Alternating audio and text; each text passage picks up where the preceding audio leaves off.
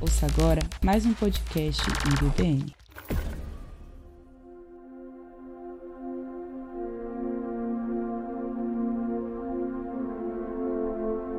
Glória a Deus. Eu saúdo a igreja com a graça e a paz de Cristo. Amém? Como eu comecei falando, os jovens estão dentro dessa direção, na exposição da palavra, e hoje me foi incumbido a missão de pregar, certo? Os irmãos talvez já tenham, com certeza já me viram ali tocando, né? É interessante quando a gente é desafiado a algo que nos tira da nossa zona de conforto, né? Então, talvez eu gagueje um pouco, talvez eu trave um pouco, mas os irmãos tenham a paciência aí, certo? Bom, o tema da pregação de hoje é Jesus, sacerdote segundo a ordem de Melquisedeque. Mas antes de começarmos diretamente no texto, ah, eu queria citar algumas pregações anteriores, certo? Lá na primeira quarta-feira do mês, nosso irmão Ismael falou sobre o que é ser um sacerdote, a função do sacerdote, certo? Então, recapitulando, o sacerdote era aquele que prestava sacrifício por seus pecados e pelos pecados do povo, certo? Ele falou também que Arão foi instituído, certo?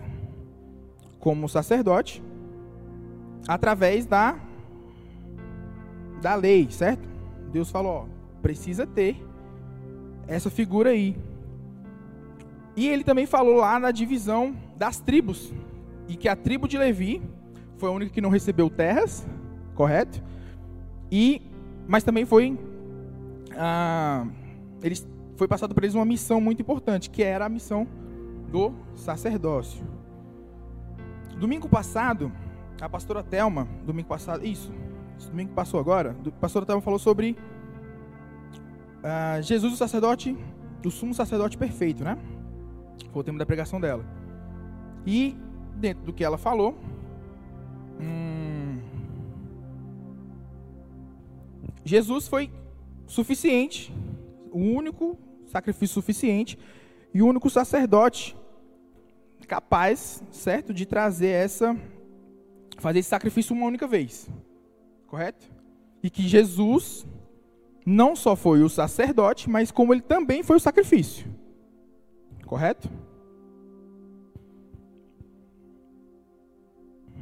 Então, ah, talvez você esteja se perguntando, pô, Felipe, mas olha só, você falou que Jesus é sacerdote segundo a ordem de, Mel, segundo a ordem de Melquisedeque. Mas até agora só foi citado a ordem de Arão. Certo? Que ordem é essa? Que ordem de diferença é essa? Quando que ela surgiu? Então vamos ao texto, certo? Nós vamos discorrer hoje dentro do texto de Hebreus.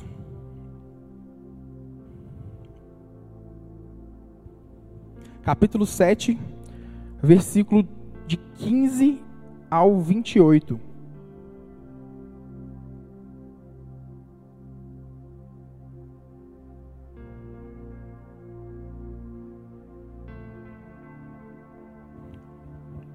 Estar lendo pela versão da NVT, certo?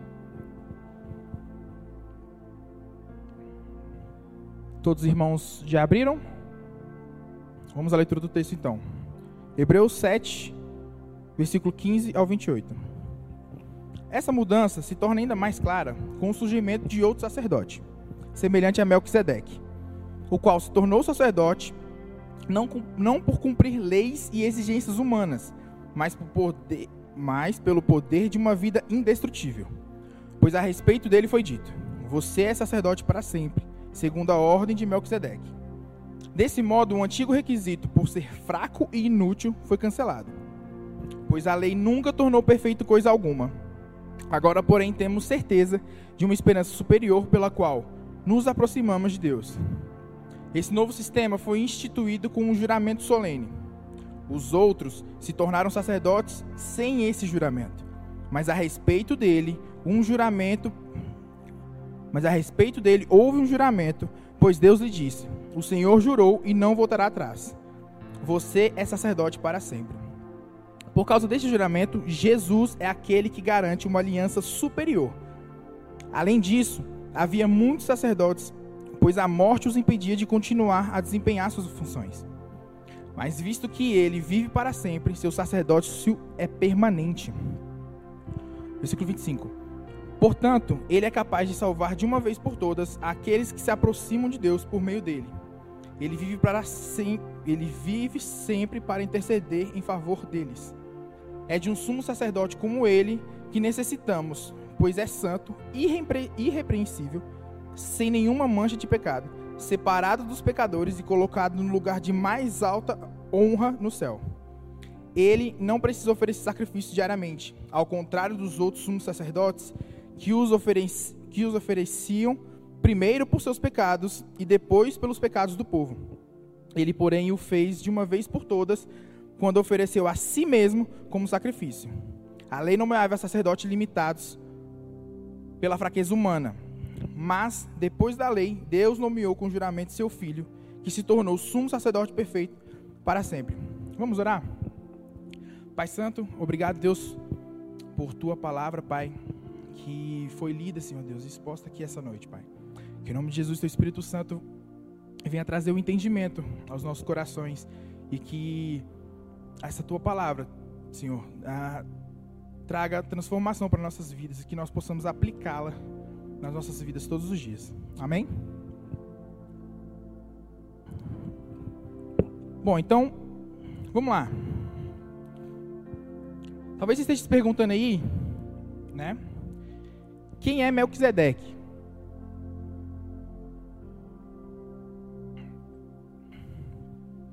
De onde ele veio, de onde ele saiu.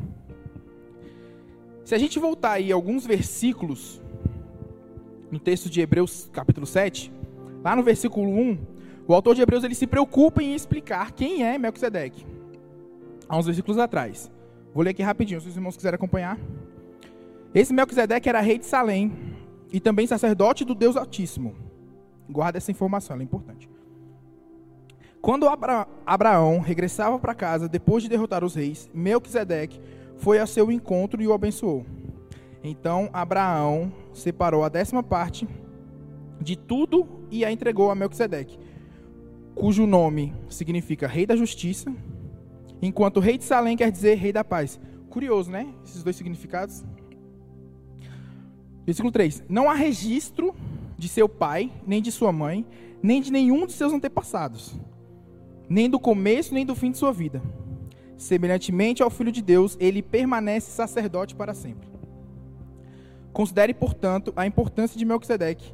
Até mesmo Melquisedeque, até mesmo Abraão, o patriarca, a reconheceu a entregar a ele um décimo do que havia conquistado.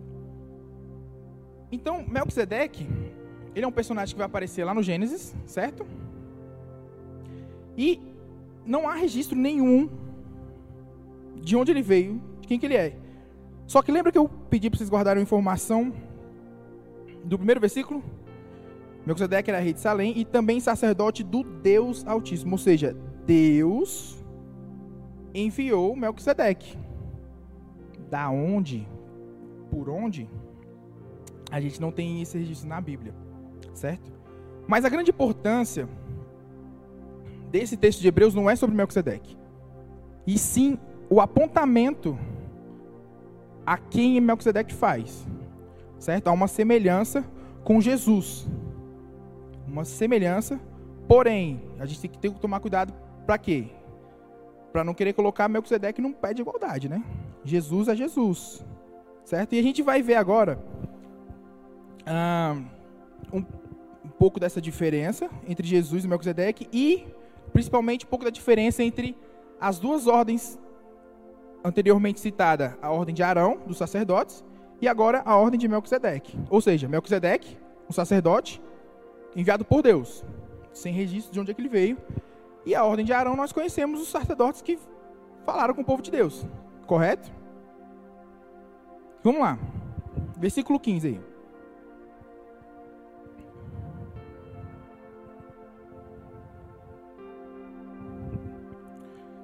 Essa mudança se torna ainda mais clara com o surgimento de outro sacerdote, semelhante a Melquisedeque. Ou seja, ele está falando aqui certo? Como eu falei anteriormente, de duas ordens: Arão e Melquisedeque. E talvez você esteja se perguntando, mas se Deus ordenou que tivesse essa ordem de Arão, qual a necessidade de ter uma outra ordem? Qual a necessidade de ter uma, uma ordem diferente do que Deus tinha ordenado que acontecesse, né? E a gente vai reparar nos próximos versículos que a ordem então de Arão ela tem algumas falhas, certo? Ela tem algumas fraquezas, a qual Jesus que, que é de um, pertence a uma outra ordem não possui. Vamos elencar elas aqui, elas aqui agora. Ah, vamos ao verso 23. Além disso, havia muitos sacerdotes, pois a morte os impedia de continuar a desempenhar suas funções. Ou seja, os sacerdotes, eles morriam, certo? A fraqueza humana neles, que é o quê? Uma certeza que a gente tem da vida é que um dia nós vamos morrer, certo? Esse corpo carnal vai morrer. Mas nós que cremos em Cristo Jesus acreditamos que vamos ressuscitar com Ele para a glória de Deus, amém? Então, pelo versículo 16, e aí em diante, ele vai citando essa fraqueza, vai elencando mais essa fraqueza. O cônsul se tornou sacerdote não por cumprir leis e exigências humanas, ou seja, não foi através de uma ordem de Deus. Né? A gente vai ver que ele se torna sacerdote por causa de um outro motivo. Verso 18: Desse modo, o antigo requisito por ser fraco e inútil foi cancelado, pois a lei nunca tornou perfeita coisa alguma ou seja, a ordem de Arão, ela tinha a fraqueza humana e agora ele elenca outra fraqueza, que é o que? Ele foi instituída através de uma lei, certo?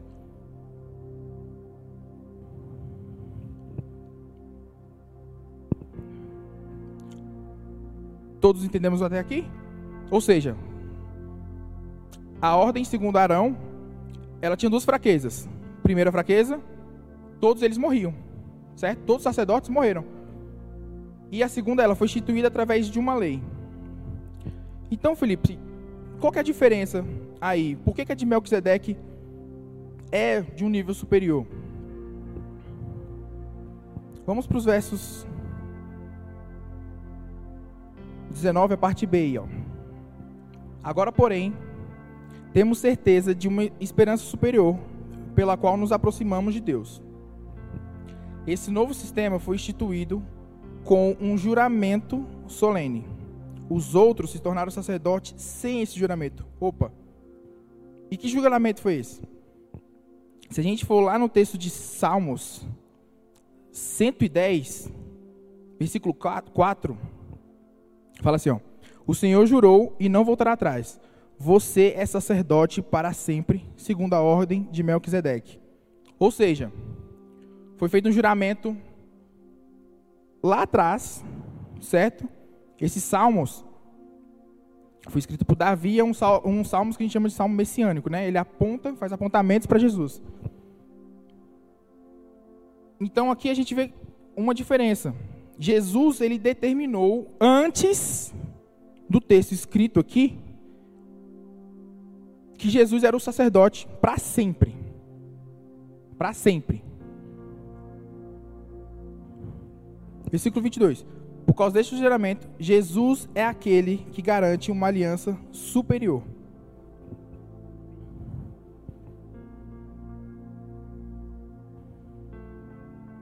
Então, se a gente observar a grandeza do que, do que foi falado no Salmo 110, ah, Jesus é sacerdote nos dias de hoje, foi nos dias dele, foi antes dele e ele vai continuar sendo eternamente, certo?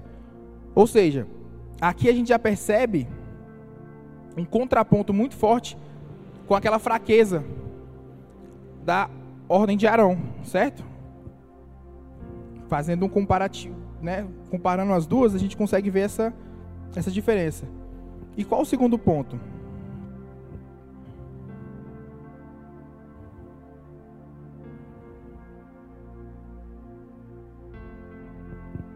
Hum, calma aí que eu dei uma perdida aqui. Certo. Se a gente olhar para os versos 25 ao 28, a gente vai ver que lá ele está falando sobre o quê? 25. Portanto, ele é capaz de salvar de uma vez por todas aqueles, aqueles que se aproximam de Deus por meio dele. Ele vive para sempre, ele vive sempre para interceder por, em favor deles. Versos 26. É um sumo sacerdote como ele que necessitamos, pois é santo, irrepreensível, sem nenhuma mancha de pecado, separado dos pecadores e colocado no mais alto num, colocado no lugar de mais alta honra no céu. Se a gente observar como que era o processo ah, dos sacerdotes antigamente, eles pegavam o bezerro ou o cordeiro mais puro, certo? Mais limpo, sem mancha nenhuma, e sacrificavam esse cordeiro em remissão dos próprios pecados e dos pecados do povo. Olha que diferença. Jesus, ele não pega um cordeiro. Ele não pega um bezerro, não, ele é uma, ele é esse cordeiro. Cordeiro vivo. Ou seja, esse grau de superioridade, segundo a ordem de Melquisedeque, é porque ele não morre, certo? Jesus é eterno, o sacerdócio dele não termina, e o sacerdócio dele ele também, além de sacerdote, ele também foi o sacrifício. Certo? O sacerdote e o sacrifício, eles são um só. Continuando em versos 27. Ele não precisa oferecer sacrifícios diariamente, ao contrário dos outros sumos sacerdotes, que os ofereciam primeiro por seus próprios pecados e depois pelos pecados do povo. Ele, porém, o fez de uma vez por todas, quando ofereceu a si mesmo como sacrifício. Então aqui, o autor do texto de Hebreus, ele deixa claramente isso. Jesus, ele é o sacerdote e ele é o sacrifício. Certo? E aí você talvez esteja se perguntando, Felipe, mas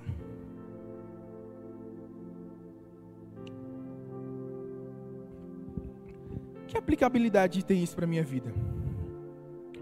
O que, que essa informação, o que, que esse, esse estudo, o que, que esse texto pode trazer de mudança para minha vida? Eu não sei você, mas quando eu olho para esse texto, eu paro de querer procurar em qualquer outra coisa, ou até mesmo nos meus braços, a solução para um problema que Jesus já solucionou. E que problema foi esse que Jesus já solucionou? O pecado. Já foi batido o martelo na questão do, do pecado. Jesus já resolveu isso para a gente. Certo? Já está resolvido. Então não adianta eu ficar procurando em outras coisas, ah, ou até mesmo da minha própria força, querer resolver esse problema. Certo? Eu não tenho forças, nós não temos forças para isso. Aqui, o autor faz um apontamento a sacerdotes, pessoas que, ah, segundo a lei de Deus, eram pessoas capazes de sacrificar um animal em remissão aos pecados do, dos seus pecados e do povo. Jesus não tem pecado. Jesus não teve pecado. Certo? Jesus não pecou, a Bíblia é clara sobre isso. Ele não tem mancha nenhum.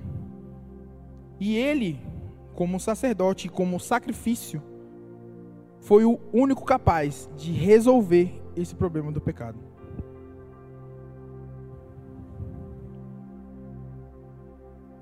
Então, concluindo,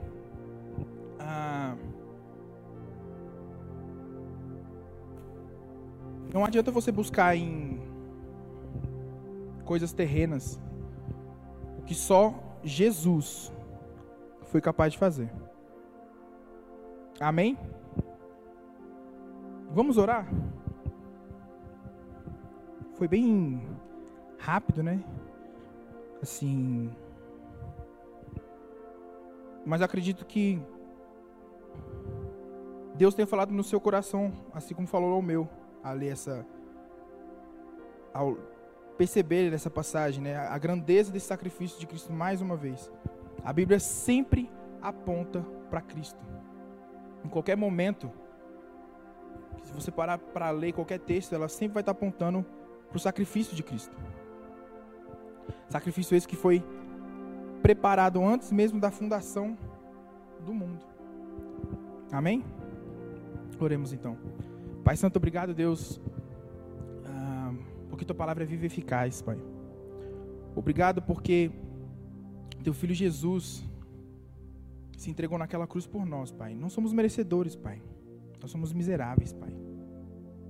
Mas eu te agradeço, Deus, porque isso foi misericordioso conosco, Pai.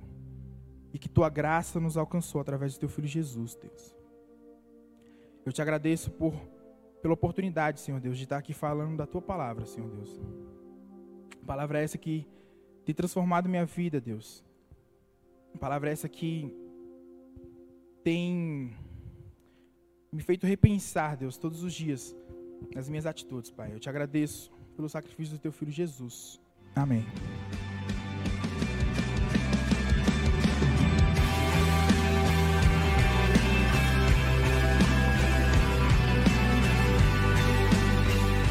Você ouviu um podcast IBM.